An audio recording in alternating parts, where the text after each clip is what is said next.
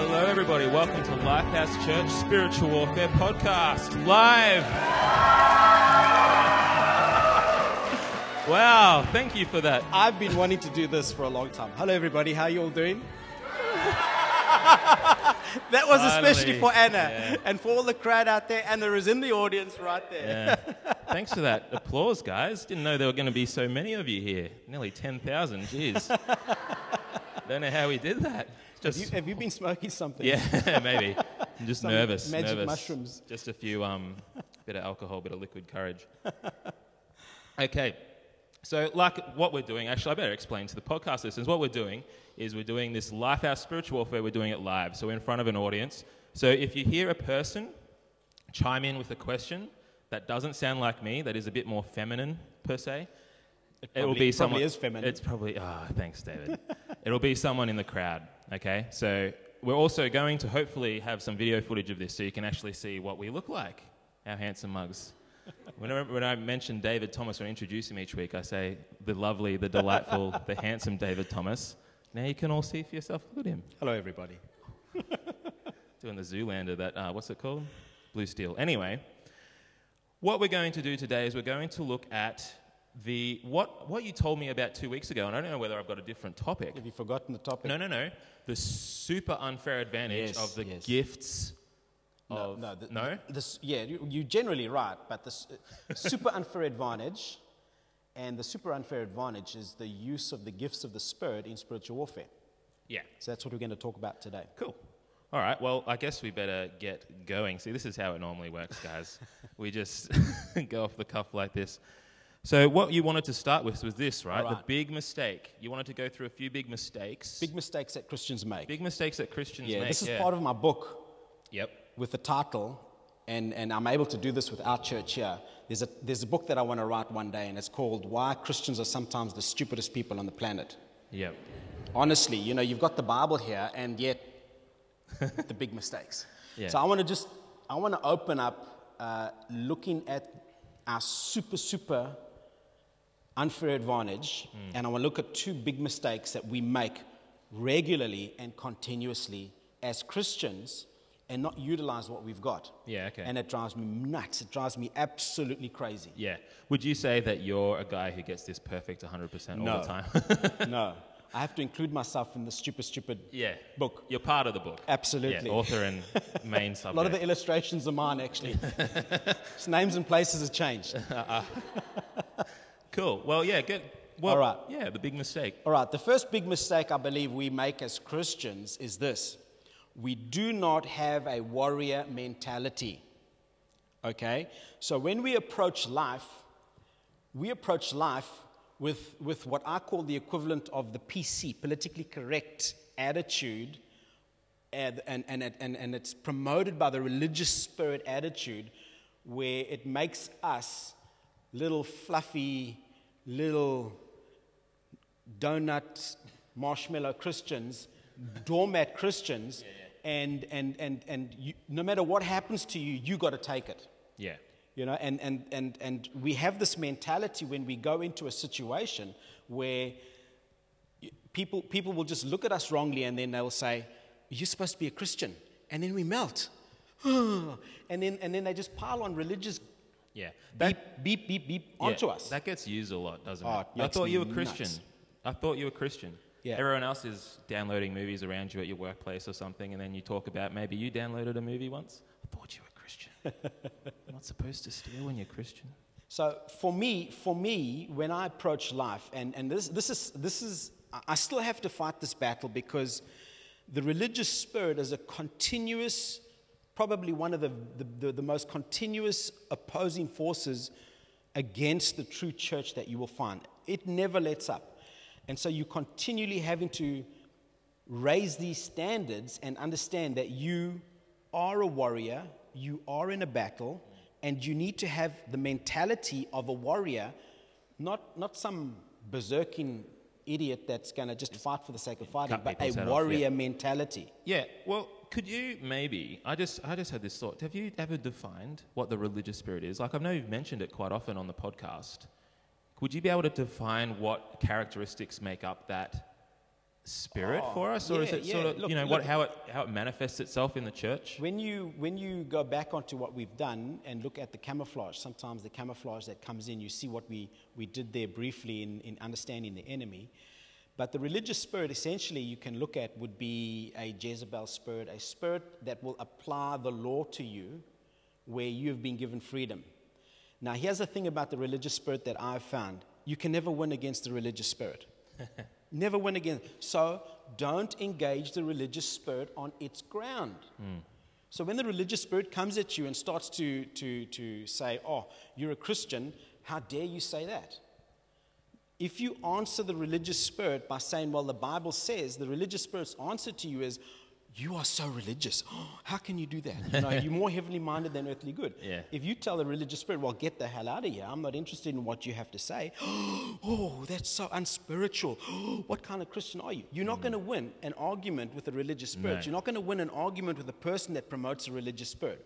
Where you have freedom, it wants to bring law. And you can look at that example Yeah. of Jesus, obviously, when he Pharisees. started his ministry, went out into the wilderness, and Yep. Satan came at him with scripture, and, and tried to bog him down into law, into the you know into bondage, where he had freedom instead.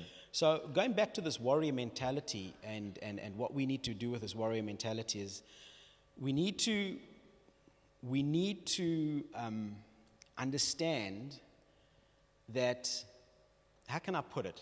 Let me try and think of an example here. I've got an example in my mind, but if I give the example, I'm going to get into trouble with probably half the world. Half the world Half the world. They'll be angry at you coming here with pitchforks and fires, Yeah. like you're Frankenstein. it's, it's, it's, let, for example, for, for example, okay, here it goes. You want to Go ahead. alien, dig- alienate half the Yeah, world? you can dig your hole. I'll stand over here. Remember, I'm dragging you with me. I know. okay. A person that promotes a socialistic, there it goes, ideology in the political arena is aggressive and warlike in promoting their ideology. Whereas someone that has more of a westernized concept of ideology that is based around conservatism understands their, understands their point of view by saying, Well, this is me, I'm going to live my life free, and this is you, you live your life free, you are entitled to do what you want to do, I'm entitled to do what I'm going to do, and we're going to live happily ever after, and as I will respect you, you respect me. That's how, that's how that kind of a person thinks. Or a libertarian. That's how they think. The problem is, a socialistic orientated person will not think like that because how he thinks is no, that's not right. You must live like I live. And I'm going to do everything I can to make you see my way of thinking. And the, the trouble with that is, is when, you know, I go to university. So when I go to university, you go through the open days and you get all those different stalls that say, you know, come and worship this weird looking snake guy. It's really sweet. Come and, uh, you know, gay marriage is awesome. We should uh, totally accept it. Gay marriage sucks. It's stupid. Actually, I haven't seen that stall. You never see that no, stall. but what the point I'm trying to make is the people there, you know, they, they talk about tolerance, tolerance a lot. That we should all be tolerant of one another. We should be tolerant of one another's ideals. We should be tolerant. As long as you're not a Christian as long as you're not. serving Jesus Christ. Well, it's weird because That's it. No, because they're talking about being tolerant, but they themselves Exactly, are not exactly. tolerant. Now It's that's a now that- hypocrisy. that's that's the concept. That's the that's the kernel of thought I'm trying to reach into, where we as Christians have that mentality where we will say, okay, you live your life and I respect you. I will live my life and I, and, and, and, and that's it. But the enemy and the system he perpetuates and promotes does not have that mentality. He has a warlike mentality and he is going to come against you relentlessly, persistently, consistently with pure hatred and venom. And his objective with you is to see you killed. He's going to steal from you and he's going to destroy you. That is his ob- objective. And we as Christians, we walking around making this big mistake by whistling a happy tune and, you know, off to work we go. yeah. Well, That's the big mistake. That's the big mistake that we're not. We don't have this warrior mentality. How many people here? And I'm just, you know, feel free to keep your hands in. But how many people here actually think they maintain a warrior mentality as they walk around their daily lives? Richard, Good on you, Richard. Anyone else? Yeah, there's a few. it's, it's not the easiest mentality to maintain, but it's all here, right? It's all here. This is exactly what it says. We're not talking about a warrior mentality going out and, like David said, berserking, killing people because you're a warrior. That's not what a warrior is. A warrior walks with confidence, I think, is the main thing, isn't it? The warrior can repel all attacks. The warrior walks with confidence in steps, following God the way He is leading him. A warrior knows who to fight, when to fight, how to fight, whom to fight for, whom to fight against. And so you're just pacing yourself all the time. But there is a, a, a mentality within the warrior that says, I am going to progress and stand in specific areas. For example, uh, and, and this is, I'll, we're going to move off the subject now, but who here thinks, uh, yeah, I'm trying to, soul winning, soul winning. Yeah. There's my thought, soul winning. Who here, who here approaches soul winning as if it's a battle? Okay. There is the soul, and a couple of people here have indicated that they do. And when you go in, oftentimes we get, we get this impression, oh, well, we must go and win some souls for Jesus. And so what happens with us, and I'm presuming now, I'm presuming this of you, I'm presuming this of the podcast listeners, what happens is we get all marshmallow and we get all, you know, yeah, we'll listen to what you have to say, but we don't have a warlike plan to say, I'm coming for you and I'm going to I'm going to fight against everything around you that is hindering you from hearing the gospel message. I know that I, I definitely fall into that trap. I often just message a person, oh, I'm talking at church this Sunday. Why don't you come along? And I just leave it there. I don't pray that much. I might pray while I send it, but it's not a strong going after a person. It's like a little. eh. that's the word that's. eh. I mean, when Jesus says, Come with me, I'm going to make you fishers of men. I mean, to get, to get fishermen who are manly men, all right, to follow Jesus into a clergy ministry, what made him go? I will make you hunters of men. Come follow me. I'm going to make you a hunter of men. You're going to be hunting the biggest game there is. This is dangerous stuff. You're going to be fighting demonic forces. You're going to be fighting a system that is against you. So, for me, one of the big mistakes that we make as Christians is we don't have this mentality of becoming a warrior, a warrior mentality of, of dealing with situations um, in a biblical aggression. You know, Yeah, so so even aggression's going to get a few hackles raised. Like that's not a word Yeah. you use with a Christian, is it? Yeah. Aggressive Christians. And yet the Bible says that the, the, the w- Richard, what's that scripture? The, kingdom of God is advanced by force. There it is. Yeah. Yeah, Richard's cool. my Richard's my walking Bible. If I need if I need a quote, he normally just I'll ask him what is it. He knows where it is. he is pretty right. good. So what you had big mistake number one. You wanted to touch Okay. briefly on big mistake number Big, two. mi- big mistake number two. Big mistake number two is half and half Christians. The minute you enter war, so the minute you accept Christ as your Savior, you've moved from the kingdom of darkness to the kingdom of heaven. You've deserted Satan's kingdom. You've left it behind. You've cut it off. You've gone over to the new kingdom. The Holy Spirit is now starting to teach you how to operate by the rules and laws of the new kingdom. And yet, one of our big mistakes is we still hanker after the things in the old kingdom. And every hankering, every little line that we have tying us to the old kingdom is a line of attack that the enemy is going to take you out on. And most of my counseling sessions, most of my counseling sessions, I counsel people where I have to go back to their foundation and I have to say, you have to build your full foundation on the rock, not on the sand. And we go back to that passage of scripture that we learnt at Sunday school, that we, we sang about at Sunday school build your house on the rock, not on the sand. Now, the problem is, a lot of Christians are half and halves. So you've got this one quarter of your, your, your, your life is four square, founded on Jesus Christ, and then it just starts to like sag. You know, just imagine this house, beautiful looking on one side, and you think, wow, this is fantastic architecture. And then you walk around the other side, and there's just like sort of sagging, and the roof's popping off, and a couple of windows are not opening because they're all bent down. Why? Because the foundation is on sand. We saw that in uh, Italy.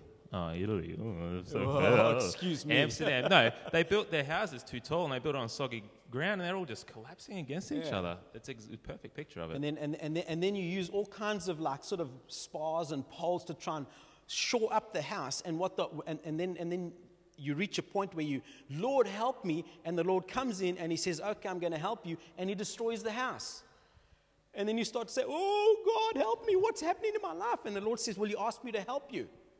Yeah, I was just reading in, um, I think, Walking with God by John Eldredge, where he was saying God oftentimes speaks to us in the moments of crisis. Crisis is the main time where he uses that time to really get under the hood, I think was the phrase he used. Yeah. Get under the hood and look at those things that still tie us back. Can I ask you a question? Uh, yes. It's not going to be something to do with knowledge. If I have to just respond, it's fine. If it's something to do in here, go ahead. Do you have hatred in your heart? Do I have hatred in my heart? Yes. Let's turn it over to the crowd. I can do that now. Do I have hatred in my heart? I would say, to be honest, yes. Yeah, I said it. You got, oh. Yeah, I went there. I believe that it is biblical to hate the schemes of Satan. Excellent. Yes. Excellent. You you see got that? right. You got it yeah, right. Yeah, round of applause. give him a Thank you. Yeah. Not often that happens. I'm glad that happened in front of people. so they all witnessed to it. Finally. See, I put him on the spot every now and then, and like it's just like the Yeah. wall, the wall audience. yeah, it's pretty tricky. On the podcast, though, it's trickier because you have to keep talking. now you see, a religious spirit would come there. Now you see, he was battling with the with with the residue of of religion, where he was like, "Oh, do I have hatred in my heart? Ooh, if I answer this, ooh, what people are going to think? You're a Christian." You're up on a platform and you say you've got hatred? Yeah, that was probably the thing that surprised me the most about this church. When I came here first, first time, was a boyfriend of my, my then girlfriend Lena, and I, I sat down over here Your- and I your- s- your- hear this your- guy speaking. Your then girl, your now wife. My Lena. now wife, my beautiful wife, there she is. Every camera point to her right now. And I came in, I sat down, and David started to talk about having, he was in South Africa and he had a baseball bat or something. And he was just talking about how he threw, you were a bouncer or you were a security guard or something, right? And you were just getting real physical with them and, and throwing them out. And I was like, how can he do that? Yeah, I mean, am I crazy? Am I remembering that No, no, incorrectly? No, no. it was, It's here, here in Australia. yeah, yeah. No, Yeah. you were talking in Australia. Oh, you were a security guard in Australia. Yeah, and in Oh. England. Yeah. Yeah, you were talking about just getting really physically violent with people. No. In a in no, a no, situation. No, I wasn't getting You physically were. violent with them. I was just not allowing them to get physically violent with me. Regardless, I mean, that's surprising in itself. If you came to a church and you hear all the time when you're growing up, the main phrase that you associate with Jesus is turn the other cheek, turn the other cheek. And that, I think, is used falsely by the religious spirit over and over and over again. That is the one thing I knew about Jesus, being in a, I, I was brought up in the church, but leaving for a while. That's the one thing I knew, turn the other cheek. And here I come. David's not turn the other cheek, he's pushing him back. Do you know what I mean? And that just, it took me a while, to be honest with you. I was like, this guy's weird. He's not Christian. I gotta get to know him a bit better. Well, yeah. if I had to say to you that God has hatred in his heart, Oh, geez, isn't that tough? Would you say that is true? Oh, I don't know that one. Isn't that tough? who, though? who, who, who here believes that God has hatred in his heart? Okay, 75% Wow, of the okay, audience. maybe one of you should be up here then. Isn't that a tough question though? Like, how many people would think? I mean, we're all a bit lucky here that we have surrounded by really good teaching and biblical foundations. But how many people in the world would you think? how many Christians would say that God has hatred in His heart? I'm trying to find it. What, Richard? It's Proverbs 16? Seven things God hates. Seven things God It's hates. in Proverbs. It's no six things God hates. Seven things He really hates. Right? Yeah, yeah, Yeah. yeah. Oh, it's, it's in Proverbs. Go and read Proverbs. You'll find it there. And the thing is, the religious spirit will try and trip you up. Well, I thought God was love. How can love and hate coexist? But it's not. It's it's it's it's much more deep. It's complex. So- and God's character is huge. You can't confine it to that kind of thing. Now, now the thing is, why I'm saying we're half and half Christians is oftentimes we, we, we find ourselves in a situation where we will go into the situation, but we've got all of this residue of stuff in our life where we play with it, we accommodate it, and we don't hate it.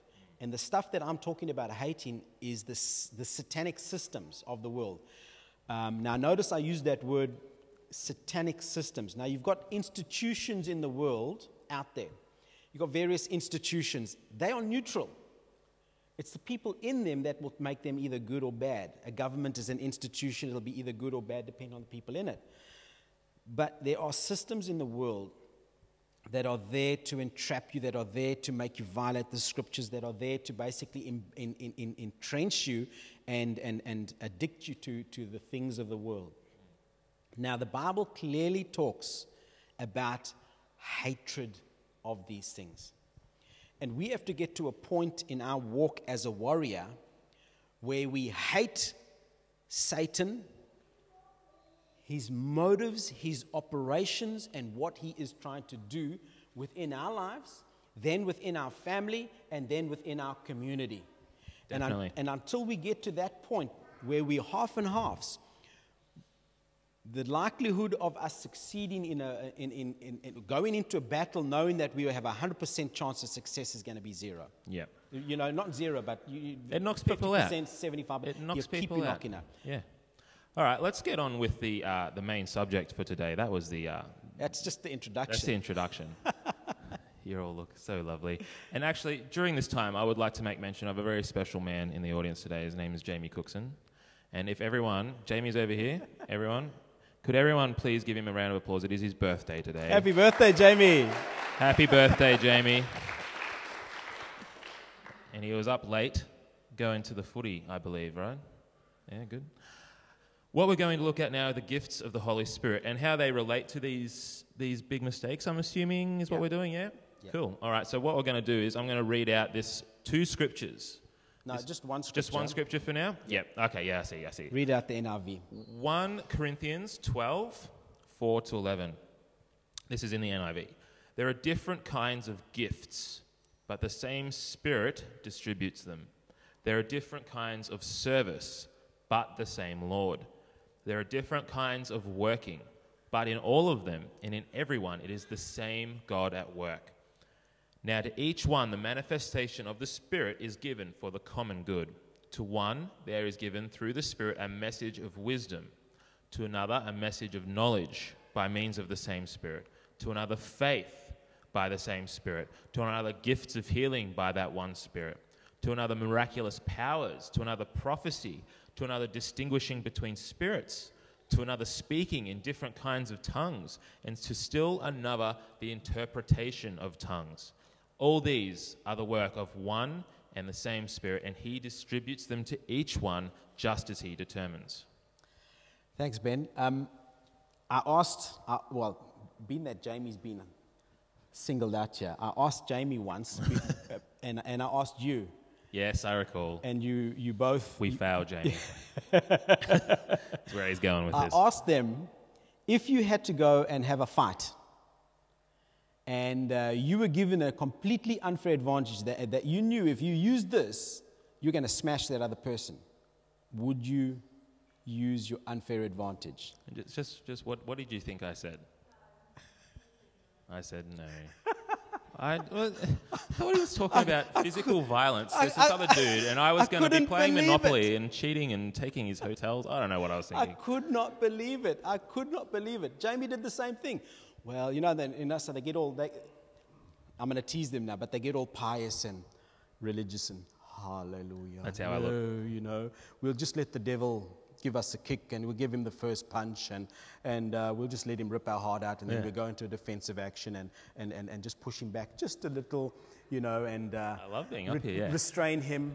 No, you didn't say that, but I mean, I know what you mean. but don't you think a lot of Christians think the exact same way. Get I onto the get into this life situation, get onto the ground and have that mentality. That's what I'm trying to say. Yeah, definitely, definitely. And so I'm, I'm saying, I'm, I'm, and, and, and we've taken this whole, like nearly a year now, Over a year. building up, going in depth into your armor.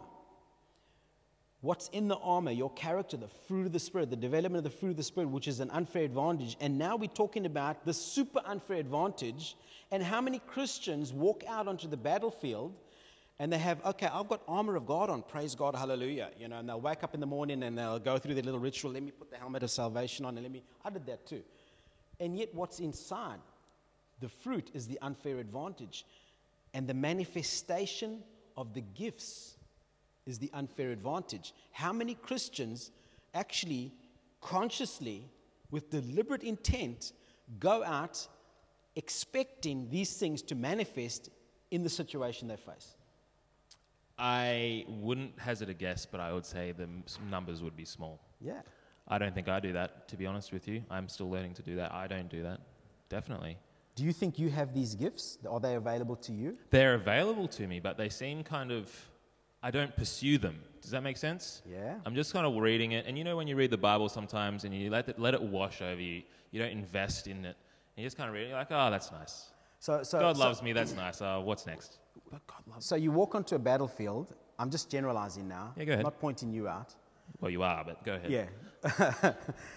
so you walk onto a battlefield and you've got your armor on, you've got your plan of action, you know the Lord is with you, the Lord has told you to go in there, you've got your fruit. Some of it's not you, but some other people have got small little buds of fruit and they're still in blossom form, but they're growing. And then you just hope that this gift comes out somewhere. Yeah. Is that, is that, yeah, how, is that generally? You just kind of look up and just kind of like close your eyes and go, okay, is it over? Just That sort of thing, clo- right? close your eyes and open your hands. Is the gift there? Richard.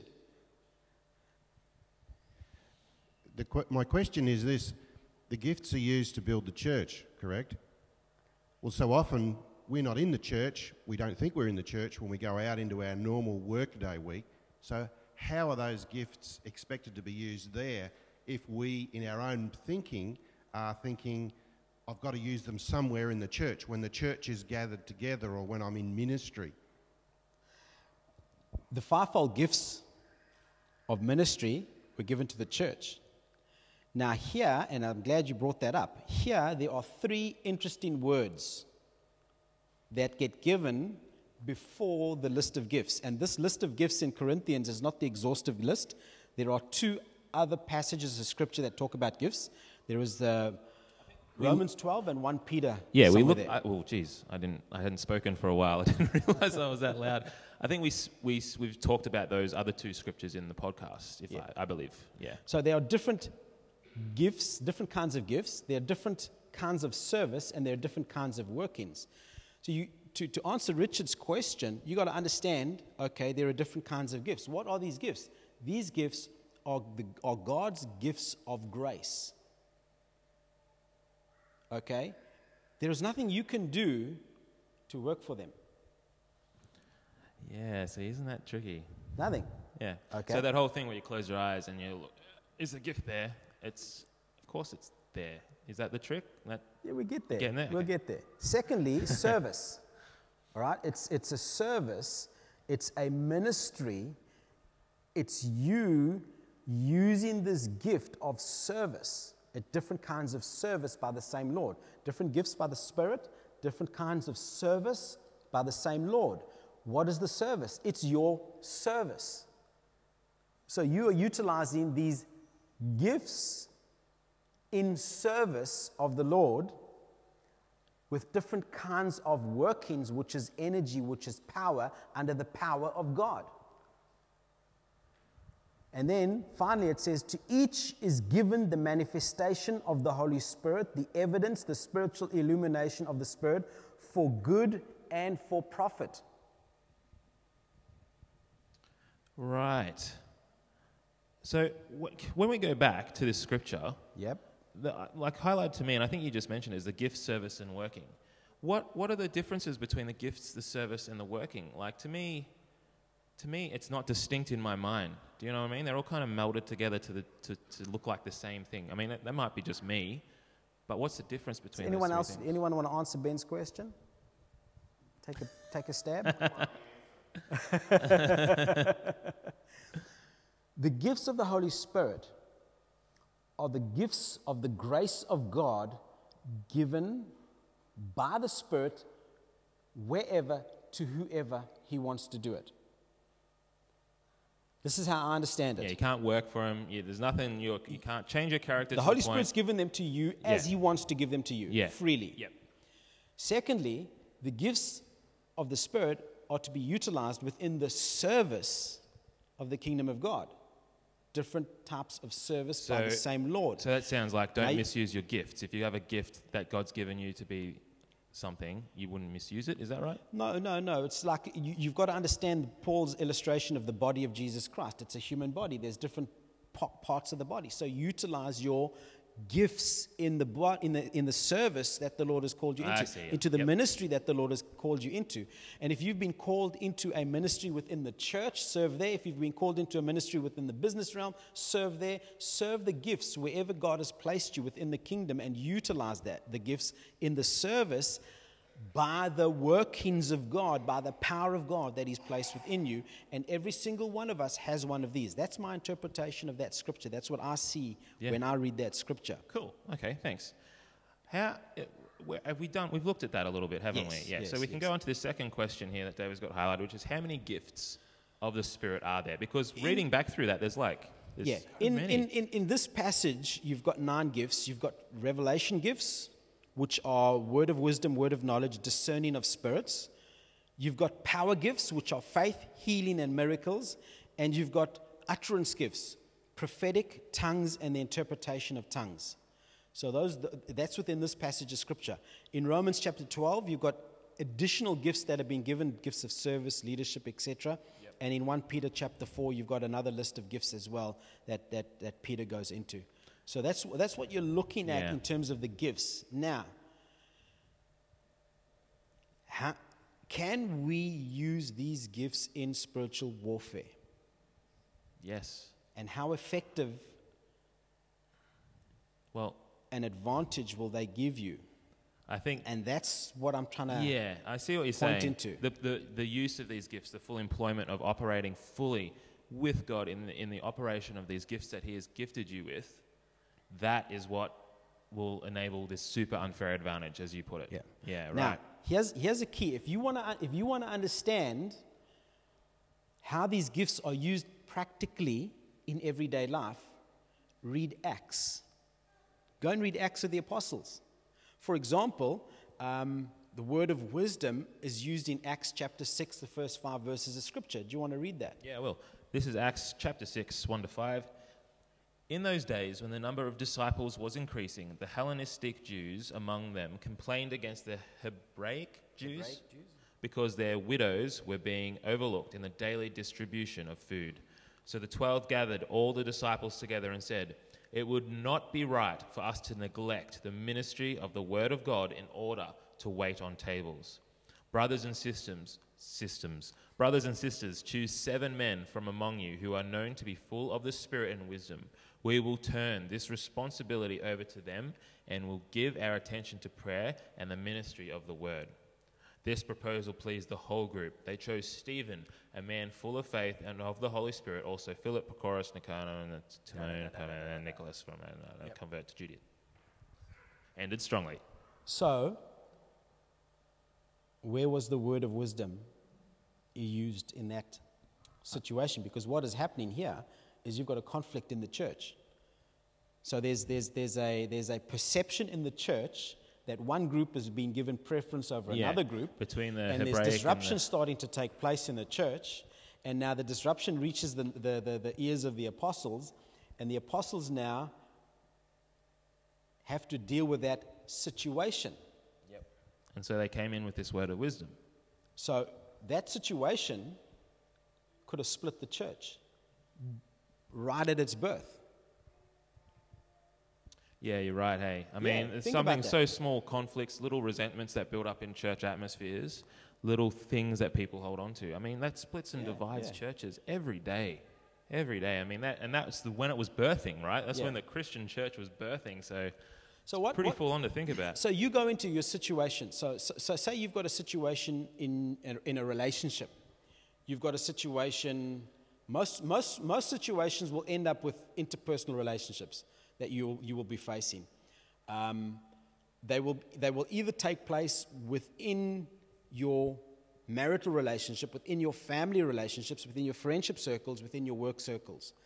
And you've got various systems in play that will impact and influence the relationship and the, the situation that you're facing. And so you have to go in there and, and, and deal with that situation. And most Christians, I believe, would walk in there and, without possibly conscious thought or plan, try and deal with the situation, not calling on the resources of the Holy Spirit who's standing right next to you in that circumstance. Yeah. And then they get smashed up, Yeah. and then they come to someone and say, Please help me. So you're talking about the employment of the gifts again, the word of Yeah, wisdom, the effective use of that, Yeah. and how if it doesn't get used, you're going to get, like you say, you're going to get smashed. So the word of wisdom, oh, those are just all the, all the Okay, gifts yeah, cool. going out there. So the word of wisdom is a supernaturally given revelation of God's direction and guidance for a specific situation. There's a nice definition for you. The word of wisdom is supernaturally given revelation of God's direction and guidance. And, and, and people, can a word of wisdom manifest itself? Is that a prophetic listening to the word of God, or is it a sense that you might get in your heart about a situation? How does, That, that varies from Yeah. person to person, I believe. yeah. Um, Even, even using your common sense, the, the brain that God's given you in certain situations, right? That could be Him working out a well, word of well wisdom. let, us let's, let's backtrack on that Okay. using common sense. All right, let's, let's look at Yeah. using common sense in a situation. Where does common sense come from? Is it the, sen- is the general consensus of the group, or is it some piece of wisdom that has been passed down? yeah. Well, that's Where- true. Where does that come from? It should come from there, but oftentimes when people use the word common sense, they are referring to what's most beneficial to the largest amount of people. Now, now, now, oftentimes I find when I go into situations and I have to deal with situations, um, like for example, this is, this is what I do when I have to deal with a marriage situation. So a married, married couple come to me and it's just all hell is breaking loose and they, and I, when, I, when I look at them, I picture them and, I, and, and in my mind I've got this picture. How close is, this couple to the cliff of divorce? you know? And some of them are like one, two, three, and they're going to jump. Some of them are already out there, and I've got to try and grab them and out the air and pull them back. Yep. Some are on the verge of starting to run there because, unfortunately for me, um, by the time they get to my couch, they're sort of they're, they're, nearly, there. They're just about there. Yeah, they're there. And so, oftentimes, what I will do is I'll sit, I'll listen to them, I'll hear what they got to say, and then I'll ask them to go away and come back, and I'll give them a couple of scriptures just to say, so they don't tear each other's eyes out and they don't jump off the divorce cliff. Come back in a week's time.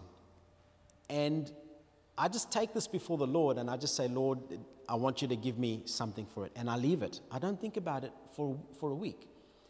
The day of the meeting, I just bring out the notes that I've made, I've at it, and I just, and then for me, this is how it works with me. Things just start to come to me. I want you to do this in their lives. I want them to do that. I want them to do this. I want them to do that. Bang, bang, bang, bang, bang. Sit them down, and I'll just point to the wife and I'll say, I want you to start doing this, this, this, this, this, this. Stop doing that. And the husband, and then I start taking them through a training process as I'm going. And that's, how, that's oftentimes how it works with me. Um, a word of wisdom uh, uh, for me is not, God, does, I don't get a word, you know, David, my son, I am the Lord thy Goddeth. You know? Goddeth? This is, yeah, this is, the, this is the word of wisdom that I need to, you to depart, uh, uh, impart to my. I don't, I don't get that. But I just get these like revelation, revelationary ideas, just like boom, they just drop. Yeah. Boom, where did that come from? I've come to recognize my dependence on the Holy Spirit in that area. And I've come to recognize my, my, my, um, the, the, the manifestation of the gifts of the Holy Spirit in these situations. I'll guarantee a lot of you operate using the gifts, but you don't give credit, you don't recognize that you are using the gifts because you don't understand what the gift is. So, a word of wisdom is actually God's wisdom for that situation. A word of knowledge is how to take that piece of wisdom and unpack it for the person this what we've got in that over here? situation. Yeah. What is the gift of the word of knowledge? Which Word of knowledge Yeah. is when the Holy Spirit reveals that wisdom and how to apply it to that specific situation. Acts chapter 5. Go and see it there. It's right there. Acts chapter five. Acts chapter 14. You can see how word of knowledge has been used there. Isn't that interesting, the definition between the two, wisdom and knowledge, and how they must, and I mean, it goes back to the, the example Paul gave, the whole body. They've got to all sort of operate, all the gifts have to operate in order for it to work. Because a, a word of wisdom, without it being unpacked, can almost be a bit, you know what I mean? I mean, I mean here, here's, here's something for you here. You've, you've got a work situation, right? How many of you have ever felt you've got a problem at work? How am I going to sort this out? And how many of you ever thought to yourself, Lord, I need a word of knowledge to sort this situation? It's completely secular, completely something in the world, got nothing to do with religion, got no, it's just a problem at work, a problem at school. And how many of you have ever just sat down and said, Lord, I need, I need you to give me a revelation concerning this? How effective is that in a situation you face? Yeah, yeah, that's good. That's yeah, that's definitely. I mean, yeah, I never, I never do that. I'm going to be honest with you, and I should, you know, start to recognize the gifts and start to, like you're saying, purposefully go about manifesting these gifts. Now, This is a good one. This is one I What are want to. I want? I want to. I want to talk about this, this one. one, what is yeah, the what is the gift of distinguishing of spirits, or discerning of spirits. discerning of spirits? And I want. I want to relate it back to your um, illustration of me earlier on. ah yes, And, and, and, and I'm going to give myself some defense here about me being uh, with a baseball bat. yeah, angry, deranged. Yeah. be the word I'd use. Everyone else here would use the word deranged, right, to Okay. describe David. Brad, Brad, you has got a question? Or you just Oh, want you're to, just stretching. You just want to call David deranged. People get very worried about stretching in, the, in a forum like this. Yeah. I just scratched my nose. Um, question just popped into my head. Um, what's the best way to identify our spiritual gifts? What spiritual gifts are you talking about? Well, that's. Are you talking about the specific ones we're talking about today? Are you talking about your ministry gifts? Or are you talking about these specific gifts that are given to everybody? Oh, that, hang on. Because you go back, have a look. Unless I'm insane, which, you know, maybe. Uh, but each Verse one. 7. Read it from the Amplified. Verse Yeah, 7. yeah, uh, but to each one is given the manifestation of the Holy Spirit. So each person gets the manifestation of the Holy Spirit. To one is given in and through the Holy Spirit the power to speak a message of wisdom, and to another the power to express a word of knowledge and understanding. Does that mean that there's two different?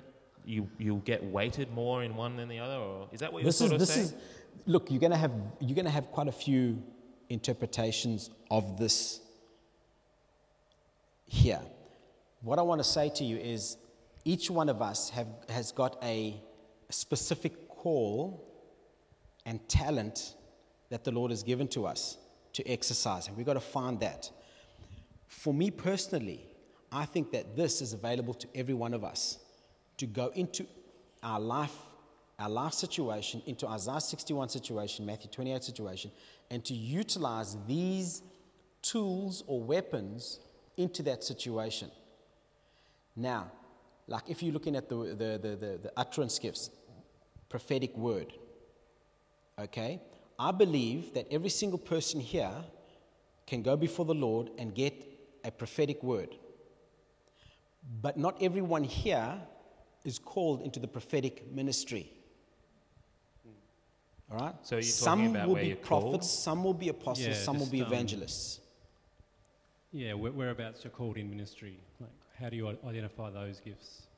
Your, your calling, your call- ministry your gifts. calling, yes. Yeah. Effect, very simply, without going into, in, into it in depth, you start looking at where your passion is. What makes you come alive? If I have to put you in the South Pole, you will do it to the penguins.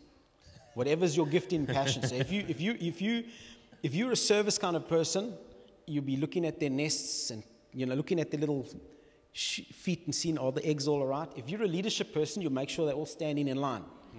You know, if you're an evangelist person, you'll be saying, right, are you all ready for the summer? you, you'll do it in the South Pole.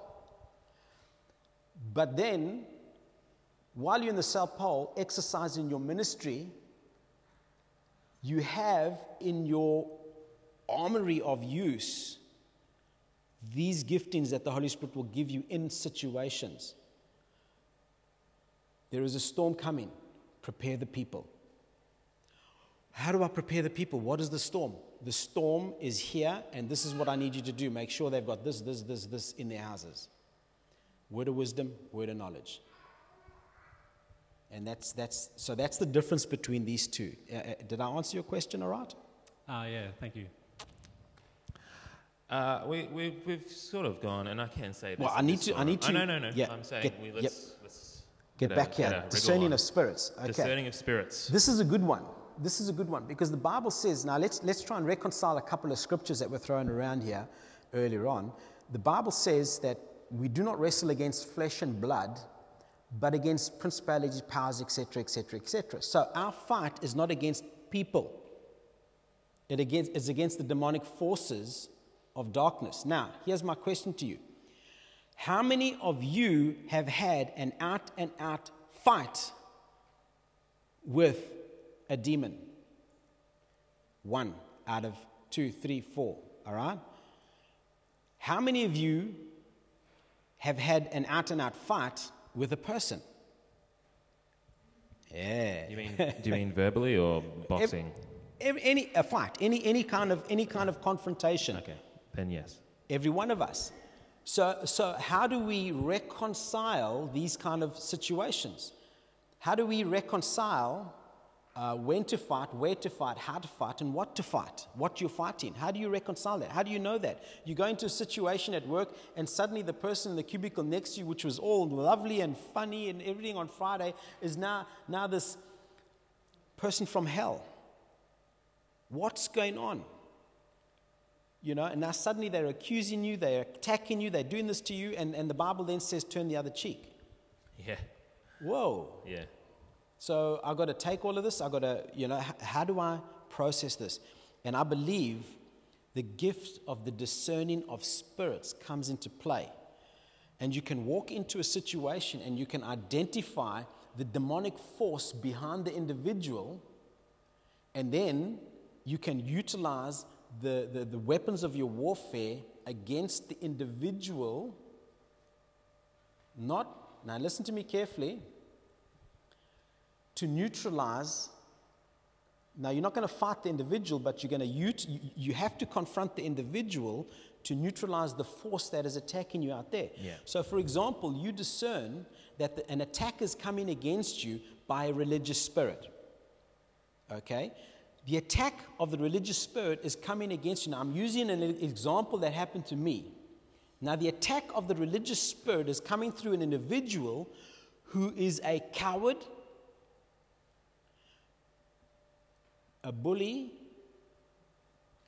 a slanderer, and a violent man, a berserker, a violent man, a railer. Okay. I know this is coming my way.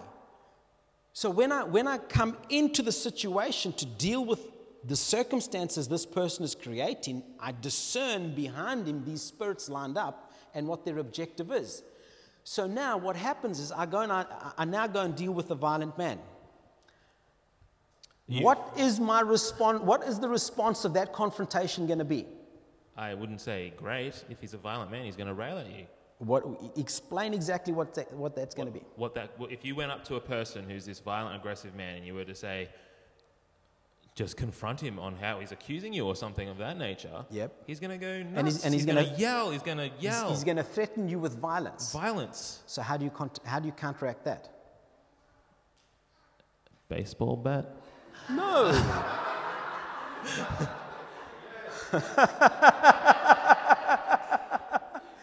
I just use your. no. You You give him the knowledge that you will use it. Ah, that's interesting. You see, that's what I Yeah. do. When, when, when I was in security, I had a job. I, was, uh, I had a uniform, I had a job, I had, I had a specific job, and I had parameters in which I could operate. Being that I was, one of my jobs used to be in, in the courts. You get in violent people come into the courts all the time. So they're coming in, they're angry, they're upset, they've been caught. Now they're going to get their sentences done, and so they're coming in there with an attitude, and they want to start egging people on, pushing people around, and all you do is you say, not going to happen here. The violent man will threaten you. The likelihood of him actually engaging you is very slim. Yeah, they only. Um, But if he engages you, engage him. And it's very easy to, allow, to, to, to make sure he knows that. But always, I have the discerning of spirits. I use that even in my work. When I was working as a security guard, I use the discerning of spirits. This guy is carrying a spirit of violence and aggression.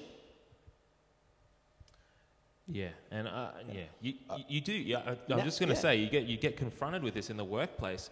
It's funny. We sort of confine our Christianity to church sometimes, and whether or not we actually acknowledge that, Hmm. or whether it's just this sort of subtle thing where we're more Christian by ten percent on Sundays than we are in the workplace. Here's, here's another example. If you're going to deal with a slanderer and a liar, what, what do you think your response is going to be? Now, most Christians will walk in and they'll say, you know, they'll, they'll use Matthew 18 and we'll sit there and they'll come along and they'll say, okay, I want to use the scripture, my brother. I want, you know, oh, praise God. I don't want there to be any offense between us and da da da da da da da da, and Matthew 18. And I really want a good relationship so I can go and worship the Lord. So, what is the response of a slanderer going to be? To continue slandering you Where is he going to do that? to other people? Is he going to do it in front of you? No. So when you confront the person, know that that's going to happen. Yeah, they'll be like, oh yeah, no, that, that makes sense. How Thank many you for Christians? approaching me. How many Christians go into these situations with a total, you know, it's not going to happen to me. The, go and read the first five chapters of Proverbs. It talks about how to deal with an adulterous woman, stroke adulterous man. It talks about how to deal with a violent man. If you deal with an angry man, he's going to get violent. Deal with a slanderer.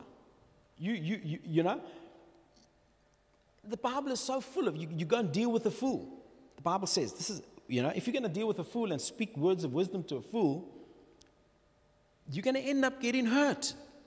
And so you go and read the Bible and you put all of this in you, and then when the word of the Lord comes to you, when you go into a situation and you start exercising the discerning of spirits, and you start to see, okay, this is the spirit that is at work here.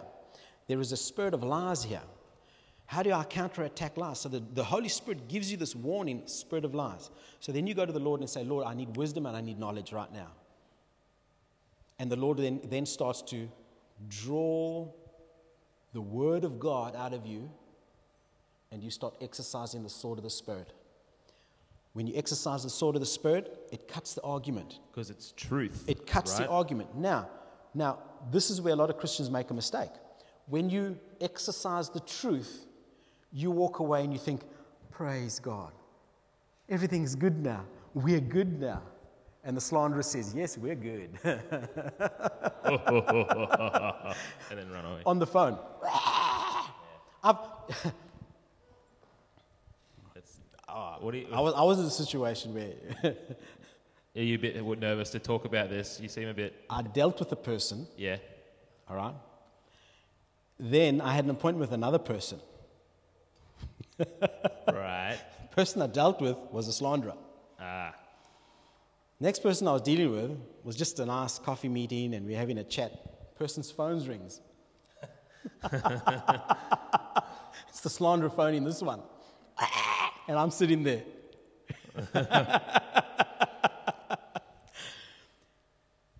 you need to understand that when you go into a situation, these gifts give you a super unfair advantage. You need to go and study these gifts. In my book, when I write the book, I'm going to go into it. I'm going to go into. Can you imagine being given a gift of healing when you go into a situation, or the gift of the workings of miracles, the manifestation of the power of God when you walk into a situation and you're just starting to minister to someone? Man, it cuts every argument dead. Uh, the gift of prophecy. Yeah, that is huge, huh? Um, So many people respond to just a prophetic word. Just I remember on boot camp where the team went away and got those those like three words Yeah, yeah. for each man prophetically. It Now, now here's, here- here's something interesting about prophecy, and I'm just, I'm, I'm probably going to get it, Richard can correct me there, I'm going to probably get a little bit twisted a bit maybe, but here it is. Prophecy is for the unbeliever. Bum, Think about that. The use of the gift of prophecy is for the unbeliever. Now, what is going to happen to you when you go into a circumstance? Isaiah 61, God has called you to go in, God has called you to go and sort this person out, and you just start saying, Lord, I need a word of prophecy. And you just deliver the word of prophecy. Weeks, months of walking with this person, trying to get them out of an addiction, trying to get them out of a problem, trying to get them out of a circumstance, just gets cut straight down the middle, right down to the core, and the person, the, the, the demonic forces just fall off this person. 1 Corinthians 4 4, where they're blinding the person, just fall off this person, and bang, word of prophecy, word of the Lord just goes into this person's heart. Boom. Person comes alive. This, these gifts give you such an advantage.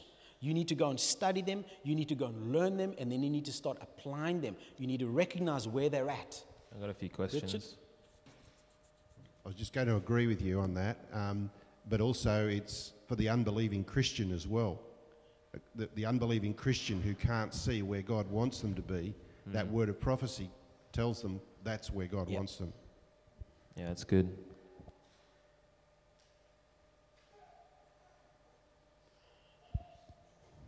Um, I'm just double checking with you what you're saying. Um, so you're saying that at, for a believer, at any time, any place that the Spirit chooses to manifest itself, it can, in any of those forms, like prophecy, um, word of knowledge, wisdom, healing, for the situation that's needed at the time. My belief is that they will be given to you as the Holy Spirit Seems releases them. Yep. releases them into your life. Uh, just, just a little bit of an add-on, and I'm glad you asked that question. Just a bit of an add-on. Oftentimes, we don't see these things manifesting Yeah. because we're not in circumstances and situations where we need them. So half the time, the Christians are living this happy life within the church, and then they go out in a little incubator out into the world, and they come back into the church, and they go out, you know, and they're not interacting into circumstances and situations where these gifts are actually needed. And the more in need you are of this ministry, the more I believe the Holy Spirit will step in and give you faith. I think I think You know, also that like it's that. interesting. Like we might be looking for the manifestation of a gift of prophecy. If we're really into the prophetic, we're reading a lot of books on the prophetic, we might be looking at that to manifest in a situation where God's giving us all these other gifts, like maybe a word of wisdom or something different, and we might miss what He's actually gifted us with because we're looking in the wrong direction. The- the- I don't. I just don't think the Holy Spirit works in a in a particular way. Do you know what I mean? It's Oh. always confounding. to each one of us, he will minister to us individually. But, but one of the key things I want to advise or give to you is, is, is go and gain an understanding of the mechanics of how these gifts work. Mm. Because then, once, once you begin to understand how the gift works and, and, and look at yourself, you will, I believe you will start to see and recognize oh, I had that then. I had that then. And then my advice to you would be the same advice that Paul gave to Timothy stir the gift up. Once you recognize the gift, use it. If you make a mistake, that's okay. I'm talking prophetic gifts, I'm talking uttering gifts. If you make a mistake, that's okay. Stir the gift up, keep it stirring up. Let it come out more and more and more. And eventually you'll get to a stage where I don't believe you'll be able to distinguish where you end and the Holy Spirit begins in the situation when these things are just manifesting. Um, this is just a little bit sidetracked from that, just specifically for what you were saying. I am probably very, very cautious of ever saying or even thinking that God's telling me this or, or saying this for another person because I don't know, it's hard to discern when it's your thought and then when it's actually God's thought. And I guess this is just something that I'm really interested in at present and have been doing lots of reading and, yeah, have a real, real passion for. But I'm also very mindful and I guess in a way scared um, because I, I would hate to say that something was God said this or, you know, whatever, and it wasn't true, I think, can I like just. making a mistake. Like, I I, just, I just want to say, like, I think you should be applauded for that type of thought. To not to be very careful about what you're saying. God said this to you through me. I mean, you want to be pretty sure about it before you do that sort of thing. I can speak from almost experience there, where I blundered into something. This, Very uh, easy th- to this, do. this is not a cheat sheet that I'm going to give you, a little a cop out, but the best way to begin practicing that, practicing learning to hear the voice of God and releasing it into people's lives, is, is not to say, Thus saith the Lord. Because then, then, then you're really putting yourself out there. But just say, I really believe, I really think. Do you want to have a think about what I've, this and give it to them? Covers your bases. Um, and I would also say, um, just going from my experience, what we learned in How to Hear the Voice of God, which we're running in February next year, I believe, as well, is about um, testing being the I biggest was, thing. I was right? gonna, I was gonna say that. Yeah. I think it speaks about it in, I can't remember the exact scripture, but it's taking it to three other people, Mm. submitting your word and saying, Do you think this is from God as well? What do you sense? And I think that's a really good filter system. One of the yeah, one of the things that we d- we develop here at at Lifehouse is that we ask our people to actually, if you get a word of the Lord, write it out, and then have one or two people around you where you can say, "What do you think?" Just test this for me. Don't be scared of the word being tested or being judged. Don't be scared of that. Everyone Um, and then just give it to them and just say, Can you pray about this and see if I'm accurate in what I'm going to say? And then go and deliver it to that person. And, that, and that, that will actually help you train you in stirring up your giftings. It's very, very good. Yeah. Good question. Thank you very much. One Paul? there and then one there. Paul, Paul, Paul, Paul, Paul. Look, Paul, you don't look happy, buddy. What's going on? You had a question, didn't you? No? Did you have a question? You raised your hand. Oh, no. No, that was just that was a yawn. That was a stretch. ah. Who who are you doing up the front? Angela. Um, back when you were talking about dealing with the slanderer and the liar and all that sort of thing, I felt like we were. I was getting half the story and not getting through to the end. So, and it sounded like okay, you deal with that person or that spirit that day, and then the next day it comes back, you deal with it again. But what about getting to the point where you just want to blow them out of the water?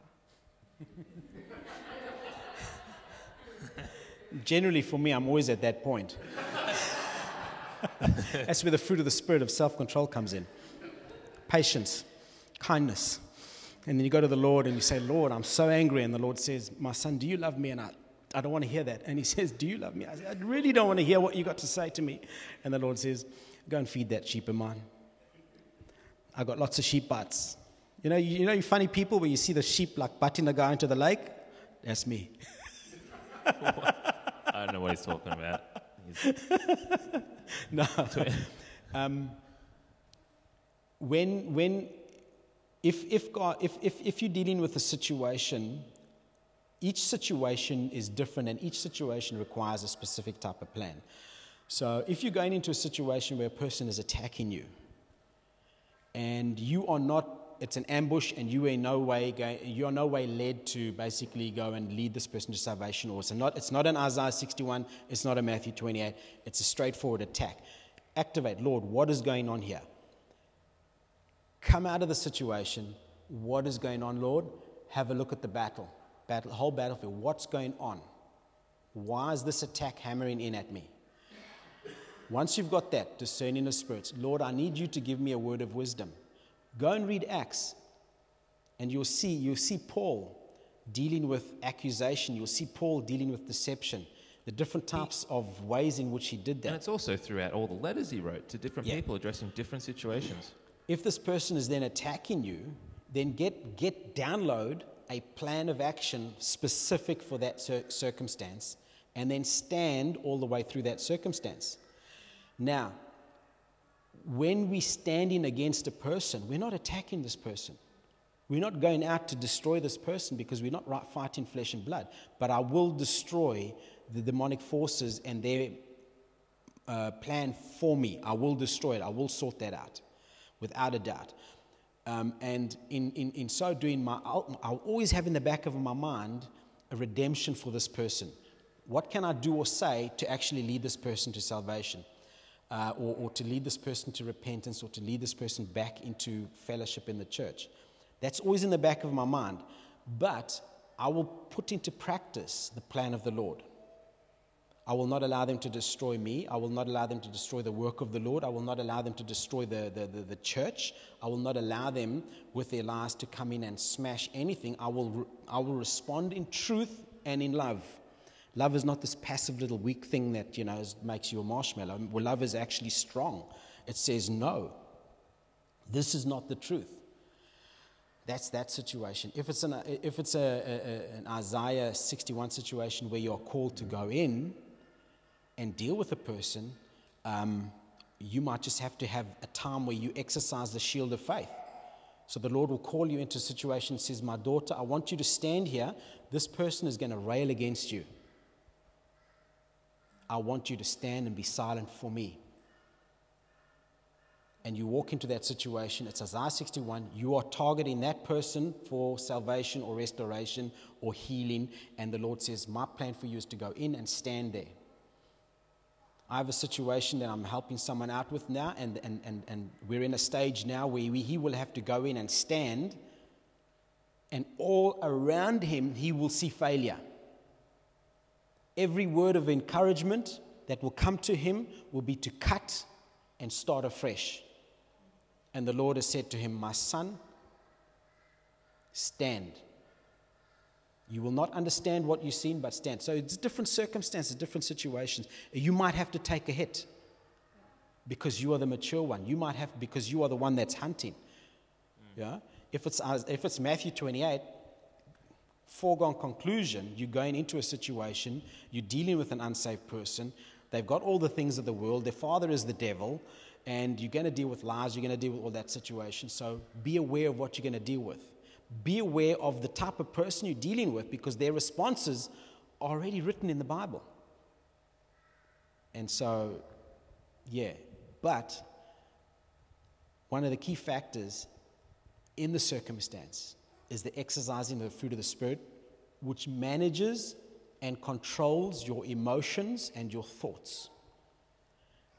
That's what the devil is after. That's what that person is after for you to react and respond.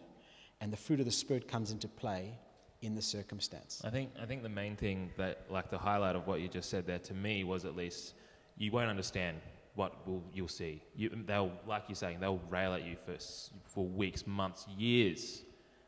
But the workings of the in the spiritual realm, you might not be that you might not be able to see it, but it'll still be taking place. If you're following the word of God, if you're manifesting the gifts, it might not look like victory, but you're making steps towards that.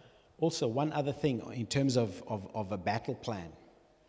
As long as you have a plan and you know that you are on the plan and the plan is directed by God, you will take no matter what that enemy throws at you, you will be able to take it because you know that you're on the plan. The minute you step off the plan, that's when it goes pear shaped. So you make sure you're on the plan. You make sure you've got a team around you. Training and recruitment. Go back to training and recruitment chapter. You make sure you've got a team around you that is supporting you. And then you, you advance the plan according to the timetable of the Lord. Yeah. Um, we probably need to finish up Yep. around here, David. Is, is there any other questions that anyone has for us just before we leave you all? No, no other questions. Are there, is there anything else you want to add before? Yeah, I'm just up? going to, uh, we, this is going to be the last podcast for a couple of months. Um, so I'm, so it's, I'm dating it right now. So this is, I can't even, 18th. 18. I can't even see my watch there. Can you believe it? Little number there. It's gone. All right, 18th of September, September 2011. Yep. So we probably kick off and finish section two uh, in a couple of months' time. Section two, I'm going to actually talk about how to actually fight. All Yeah, right? the- how, how do you actually take all that I've taught you and how do you fight? Yeah. Which I think a lot of Yeah. people have been really looking forward to. So going, going onto a ground, uh, identifying a situation and knowing, oh, this is a situation, I need to run. How do you recognize that? Yeah. Or I need to fight. Uh, making a plan, how do you actually make a plan? I'm going to be talking about that. How to do field dressing, battlefield wounds, how to dress them. and uh, fighting, how to actually fight. So that's going to be the next section. So I'm hoping within the next couple of months to have a draft copy Book. one of section one, which is all that we've done with so far, yeah, yeah. and have all my preparation for section two. Ready. Okay, so everyone, hold him to it. Okay, couple of months is what he said, right? So Couple of months, Two months, maybe three. three months. By the end of the year, be asking him for it. Okay, you'll be on it. Thank you very much for listening to the Spiritual Warfare podcast. Those of you around the world and those of you in this room, it's been a delight and a joy to be in front of you. As always, check out www. I'm saying this because people can hear. I know I can talk anyway. As always, check out www.life-house.net for all the resources and check back in three months and David will have a big thing with his face on it and will say, This is my book. Have a read, No, that, I said draft. Won't a be the draft? Ah, okay. The draft. Oh, look, now he's backtracking. You see no, this? draft. Backtracking. As always, thank you so much for being with us and we'll see you next time. God bless. See you guys. Bye.